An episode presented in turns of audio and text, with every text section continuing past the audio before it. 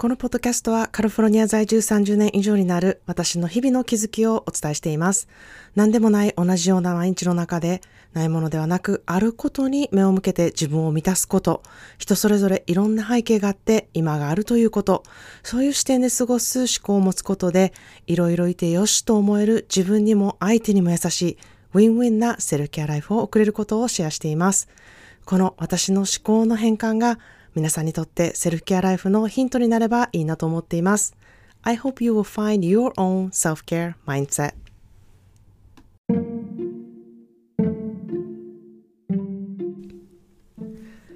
皆さんいかがお過ごしでしょうか、えー、先日少しお話ししたんですけれども、最近私は映画館へ映画を見に行く機会がちょっと急に増えまして、やっぱり映画館で映画を見るってめちゃくちゃいいなっていうふうにね、改めて、あの、思って体感しているんですね。まあコロナからかなり映画館へ行くことに離れている生活している人でももう結構多いんじゃないかなっていうふうに思うんですけれども、まあ私もあの実際そうだったんですね。で、今って映画館でまあ上映が終わってもうほんますぐにネットとかでね、ストリーミングで見れたりするから、まあちょっと待ってたら家で見れるし、別に映画館行く必要ないやん、みたいな風に思ってたんですね。で、まあ、あの、映画もね、別にネットで見てもいい内容ちゃうっていうふうにね、思ったりとか、あの、大きなスクリーンで見るものでもないかなとか、なんかその映画の内容に関して、これは大きなスクリーンで見る方がいいとかそうじゃないとか、なんか何かを軸にそういうふうに思って決めたりしていたこともあったんですね。しかし最近は YouTube とか Netflix とか Hulu とか、まあ、Amazon プライムなど、まあ、オリジナルのそこでね、映画が制作されてたりとか、そこでしか見れない映画ができたりとかしてるんですけれども、あの、映画っていうものを作る方も、やはり考えて作っていることがものすごくわかる作品がこう増えてきたなっていうふうに感じていて、映画館で見るからいいっていうものがね、ものすごく増えてきたなっていうふうに私はまあ、急に見た映画が3つともそういう感じだったので、えそういうふうにすごく感じているんですけれども、まあ、ストリーミングで見れるものではない作品、こう、またはストリーミングでは味わえないことを映画館では体感できるなっていうふうに、本当につくづく感じたんですね。まず、私は映画館っていうその箱の中にいることって結構大事やなっていうふうに思ってるんですね。まあ、映画館に入るとそこだけのやはり空気感になって、携帯もね、オフにするし、まあ、その映画を見ている時間っていうものはやっぱりコミットしてこう集中してその映画を見る環境にあの自分を置くことができるので、そこがまずやっぱり私はプラスやなっていうふうに捉えているんですね。まあもちろん家でストリーミングで見るっていうメリットもあるんですけれども、なんかこうそこに慣れてしまうと映画館でのメリットが結構わからなくなってしまうなっていうふうにね、自分が体感してそう思っているんですね。まあ家で見てると、こう好きなもの手に取りながら見れるし、一旦こう停止をして、あ、ちょっとトイレに行こうとか、え、今なんて言った？みたいなところをこう、ちょっと巻き戻して見ることもできますし、まあ、あの、私は特にね、あの、映画オタクというか、映画を見てて主人公の後ろのカーテンこれどうなってんのやろとか、えー、主人公の持ってるものをちょっとよくズームしてみたいとか、変なところでこう気になるので、やっぱりそこはこう、一時停止してズームするみたいな感じで便利やなっていうふうにあの思ってるんですね。で、まあ、それと、えー、まあ、そこは便利なんですけれども、あの、配達物が届いたりとか、隣で誰かが話しかけたりとか、まあ、我が家ではペットがいるので、こう、かまってってやってきたりとか、まあ、いろんな邪魔が入るんですよね。まあ、邪魔じゃないんですけれども、映画を見ることに邪魔になる、えー、ことが多々、家で見ているとあるなっていうふうに感じるんですね。で、それがちょっと、こう、長い、あの、セリフがない映像のシーンだったりとか、ちょっと目をそらしてもそんな、あの、大丈夫かな？みたいなところとか、ちょっとまあ巻き戻せるなと思ったら、そういうふうに、うん、なんかこう、意識をちょっと違うとこに向けて見る感じになっていたり、それ悪いことではないんですけれども、映画館ではこういうことがまずしないし、こう全てのシーンにコミットして見るので、やはり長いシーンであればあるほど、そこでこう自分がどのようにこう思っているかみたいなものを向き合えるし、そこで聞こえてくる音だったり、そこで見えることもあるなっていうふうにね、すごく気づくこともたくさんあるんですよね。まあ、もちろん、映画ってこう芸術作品なので、その長さとか、えー、音量とかも、まあ、意図的にこう調整されているので、こう、そこをね、全部しっかり見たい私としては、やはり映画館で見るってものすごく、この作品を全部、こう、エンジョイするというかか全、全部自分の中で感じるっていうことがね、えー、大事だなっていうふうに思うんですね。そして映像はもちろん音ですね。もう音もやはりすごく映画館っていいなっていうふうに思うんですね。えー、適切にこの音量で流すっていうことはやっぱり決められているし、あの、映画が映画を作った側もね、この音量でこういうふうに、えー、映像と一緒に流したいっていう思いが確かにあるはずなので、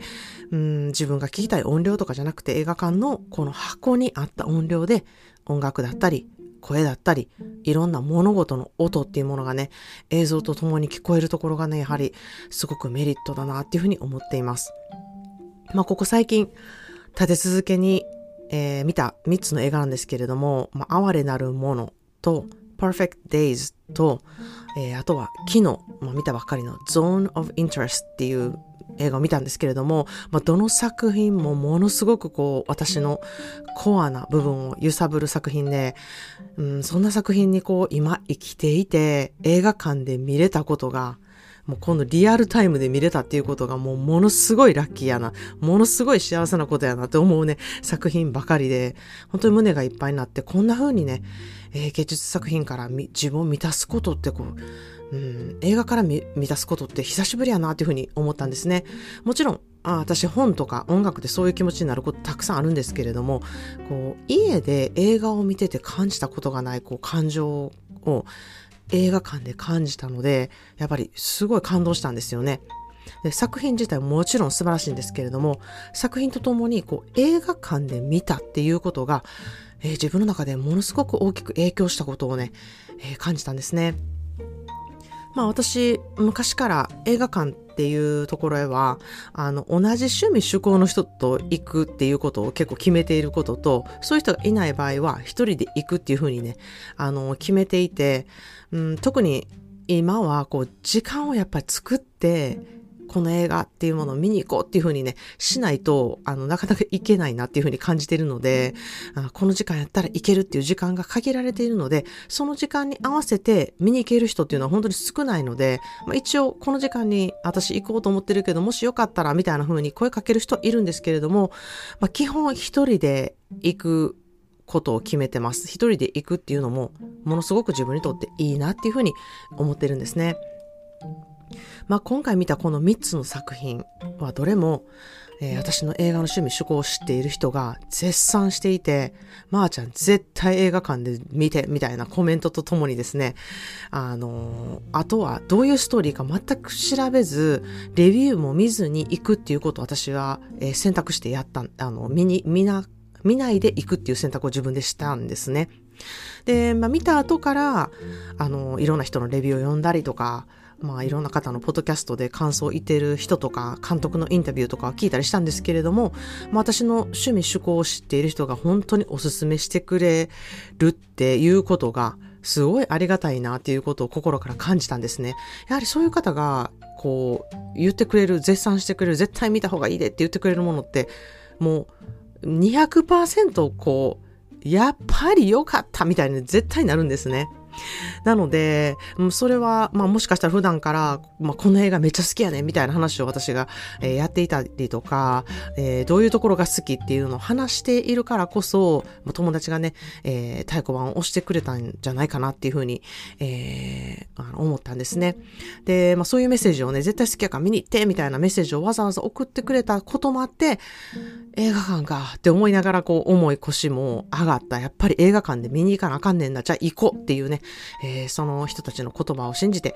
えー、行ったおかげで、やはり、やっぱりめちゃめちゃ感動するな、感情がいっぱいになる映画に出会えるってほんまにすごい幸せなことやなっていうふうに思って、あそれとともに、まあその数時間がものすごく濃いもの。まあこれぞセルフケアの時間だなっていうふうにね、思った時間やったんですね。まあ私の、あの、あるセルフケアのコミュニティでも、えー、映画の、映画をセルフケアの時間として撮っている方がいたりとか、美術館をね、そういう時間として撮っていたりとか、えー、その影響で映画館へ足、足をね、運ぶ方もいて、こう、波紋っていうのはね、やはり広がるなっていうふうに感じているんですね。なので、えー、このポッドキャストを聞いて、その映画見てみようかなとか、なんか自分が今気になってる映画、映画館でやっぱり見に行こうかなっていうふうにね、えー、行動になればいいなっていうふうに私は思っています。私は読書会、読書会っていうものをね、講座でやっているんですけれども、映画も同じように、こう自分が思ったこと、えー、それを他の人が思ったことと比べることで、こう自分の価値観を知ったりとか、えー、自己分析ができたりとか、自分の想像力をやっぱり知れたり、そういうところがやっぱり私は好きなんやなっていうところにね、えー、気づいたりして、うん自分もこういうところに興味があるんだなとかね、そういうことを知れることもできて、また何十倍もね、楽しいって感じることが、えー、できるなっていうふうに思うんですね。まあ、哀れなるものの映画の感想は先日のポッドキャストで感想を書いてるサイトっていうものを載せたんですけれども、えー、今日は Perfect Days と、えー、Zone of Interest っていう、えー、感想をちょっとね、ここで述べたいなっていうふうに思います。まあ、Perfect Days は、えー、日本で撮影されたこともあって、えー、役者さんもね、日本人の方が出てるので、見に行ったから、見に行かれた方、えー、多いんじゃないかなというふうに思うんですけれども、まず私この Perfect Days はタイトルを聞いた時から、あの、私、ルーリードが好きなので、ルーリードの Perfect Days が脳内にかかっていたので、まさか彼の音楽が、あの、ここで関わるとはっていうふうにね、思ってなかったので、えー、すごく、あの、いいなっていうふうに思ったのと、やっぱ出てくる曲が全てツボだったこと。で、全てこう私レコードが好きで持っているところが、まあ、あの、パーフェクトデイズの映画に出てくる平山さんはみんなカセットだったんですけれども、なんかこう、えー、共通するものがあって嬉しかったなというふうに思ったのと、まあ、私の中でこう、平山さんって方は、こう、僧侶のような感じで自分の生きたい生き方を分かって、それをこうきちんと選んで生活をしているっていうこと、こう毎日の宝探しが得意なこと、でそこが、まあ、私のやっているセルケアワークとすごく、うん、関連してるなっていうふうに思うこと、えー、心を満たす生き方とはっていうね、えー、私が常に思っていることと重なっているところが、えー、やっぱりすごく感動したところでもあったんですね。まあ、同じ毎日を送ることを淡々とこう映画で撮るってめちゃくちゃ難しいことだと思うんですね。なんかこう、うん、視聴者さんが、あの、こう、退屈したりとか、なんかこ、まだつ、まだこのシーンやん、みたいな風に思う、思いながらも、こう何か起こるんじゃないかっていう風にね、期待させるところっていうのは、まさにこう、私たちの人生を表しているなっていう風に思うんですね。毎日こう、同じかと思いながらでも、毎日違って、えー、また新しい毎日に何か今日あるかもしれないと思いながら生きていくっていう、うん、その中でこう、いろんな感情が常にあること、そこをこう、すごく上手に表現した、めちゃくちゃクリエイティブな映画だなっていう風にね、思っって感動したんですね。まあ中でも、役所広司さんと石川さゆりさんがやっぱり本当に、あの、年を得てしか得れない、こう、本当に美しいものを出されていて、それをこう見せていただいたっていう、うん、なんていうか、日本人としてのもちろん誇りも感じられるところがたくさんあったし、こう人としてすごく美しいね、ところを映画で、うん、こう撮られた監督のセンスもすごいなっていうふうに、えー、感動しっぱなしだったんですね。そして、えー、木漏れ日という言葉は本当に素敵な日本語だなっていうふうに思ったとともに、こう、そんな感じで日本語が持つ独特な言葉、まあ、今ちょっと出てくるのがわびさびだったりとか、お疲れ様ですっていう言葉だったり、こう、ちょっと訳せない言葉みたいなところもね、えー、言葉だけじゃなくて人生にはそういうこと、なんかこう、いまいちピンと伝えられないとか、えー、言葉としてこう表せられないみたいなね、ことって人生にたくさんあるんじゃないかなっていうふうに感じたことが映画、ことがね、えできた映画やったなっていうふうに私は感じているんですね。えー、Perfect Days どういうふうに、あの思われたでしょうか、えー、見に行った方はまた感想を教えてほしいなっていうふうに思います。そして昨日見た、えー、本当に見たばっかりで、未だにちょっとまだジーンとしてて、あの、言語化できるかどうかちょっとわからないんですけれども、Zone of Interest っていう映画なんですけれども、まあ、以前から私何度も言ってるんですけど、私ホロコーストにめちゃくちゃ興味があってですね、まあ、人間の本質的な心理がやはりすごく知れるっていうこともあって、まあ、私映画とかドキュメンタリー今までたくさん見てきてるんですね。まあ中には本当によくできた作品だなって思う映画とかドキュメンタリーたくさんあるんですけれども、この作品はですね、こう私の中でホロコーストの作品の中でトップ3に入るものすごくパワフルな映画だなっていうふうに、パワフルな作品だなっていうふうに感じたんですね。まあ、ホロコーストの作品っていうと、なんかこう、シンドラーのリストを見た方がいたりとか、えー、まあ、アンネの日記の、えー、映画を見た方いるんじゃないかなというふうに思うんですけれども、なんかこう、しんどいとか、重いとか、えー、なんかちょっと見るの勇気いるなとか、躊躇するなっていう方たくさんいると思うんですね。まあ、ですが、このゾーンオブインタレストは、えー、ユダヤ人が苦しんでいるとこ一切出てきません。えー、そして人の感情があんまり出てこない、こう、淡々と、えー、とある日常を書かれているところ。で、まあそういうカメラアングルなところもすごく印象的で、うん、だからこそいろんなこう想像力をかき立てて、こういろんなこと思ったりとか、いろんなことをこう想像する場面がたくさんあってですね、見てる人に考えさせたりとか、想像させるところが、あの、たくさん出てくるんですけれども、その想像させるとか考えさせるパワーっていうところがね、あの、すごいことなんだなっていうことを、あの、感じた映画でもあったんですね。まあ、こう これ私、まあ、言いながらこれ皆さんにちょっと通じているのかよくわからないですけれども、まあ、言語化するのがすごい、ちょっと難しいなって思いながら、えー、ちょっと説明してるんですけれども、まあ、目で見る映画、聞く映画っていう二つの要素がある映画として、まあ、監督取られてるんですけれども、こう、音から入ってくるストーリーが、こう目から入ってくるストーリーとちょっとまた違うっていうところが、あの、すごくこう、いい観点でもあり、うん、目とは違って音から思わせる感情っていうところがね、なんかすごいなって思ったことと、何より、あのー、すごいことが、こう他のホロコースト作品には一度も見たことがない、えー、ことをクリエイティブにされてるんですけれども、そこがこう、現在との接点なんですよね。うん、そこが、まあ、まりちょっと言うとネタバレなので言わないんですけれども、あの、本当にここぜひ見ていろんなことを感じてほしいなっていうふうに思うんですね。で、まあ、あの、うん、私、本当にこの映画を見て、どういう感情になったかってもう、吐き気がものものすごいすごかったんですよ。で、え、もうそんなん、まあちゃん、吐き気すごかったんやったら、そんなん絶対見たくないわ、みたいなふうに思うかもしれないんですけれども、この吐き気がしたのは、まあ私が今までホロコーストの作品とかドキュメンタリーをもう見尽くしているからだと思うので、もしかしたら私だけの反応かもしれないですし、まあ、見てきたからこその想像とか、映像とか、音楽がこう、なんだろうな、見、見てきたからこそ、その自分の想像が上回ったんじゃないかなっていうふうに、もう後から思ったりもするんですね。まあ、あのー、ネタバレになるかもしれないので、ちょっと見たい人はここから30秒くらいちょっと早送りしてほしいんですけれども、まあ私はこの物語は、私の中でのメタフォーで、世の中にはこう気づいていないことってたくさんあってですね、まあネットで注文したものの背景とか、えー、近所の人の暮らしだったり、友達の恋愛状況とか夫婦関係とか、そしてソーシャルメディアの相手にも自分はもしかしたらただ知らないだけで、または見て見ぬふりをしているだけのことってたくさんあって、それがもしかしたら残酷なことだったり、残酷なことにつながっていたりとか、あの、することもあるっていうことが、あの、実際にあるかもしれないっていうふうに思うとね、すごく恐ろしいなって思ったストーリーでもあったんですね。まあ、あの、こっちゃっていう感じかもしれないんですけれども、まあ、この映画、Zone of Interest っていう映画なんですけれども、みんながみんな好きな映画じゃないかもしれないんですけれども、えー、このポッドキャストがいいなと思っている方、もしホロコースト私も興味あるっていう方は、あのー、ぜひぜひ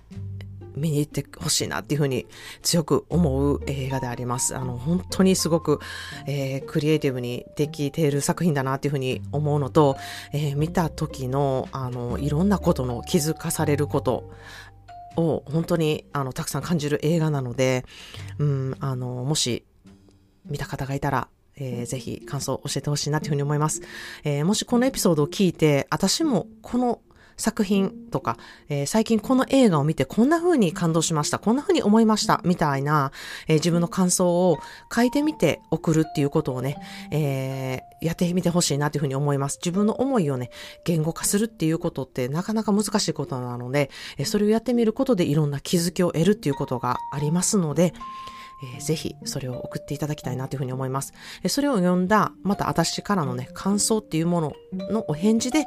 またご自身のね、新たな気づきが必ずあると思いますので、えー、感想を送ってみたい方は概要欄にある私の E メールアドレスにぜひ、えー、送ってみてください。まあそんなで今日は映画館へ行くセルフケア時間というタイトルで、えー、Perfect Days と Zone of Interest の、えー、感想、そして私の気づきをシェアさせていただきました。Thank you so much for listening to today's episode of My 思考で Self-Care。お相手はカルフォルニアからまーちゃんでした。今日も聞いてくださりありがとうございました。それではまた次のエピソードまで。Have a wonderful self-care day. As always, I'm sending you a big hug to you. 今日も皆さんがいてくれることに感謝です。ではまた。Cheers to you!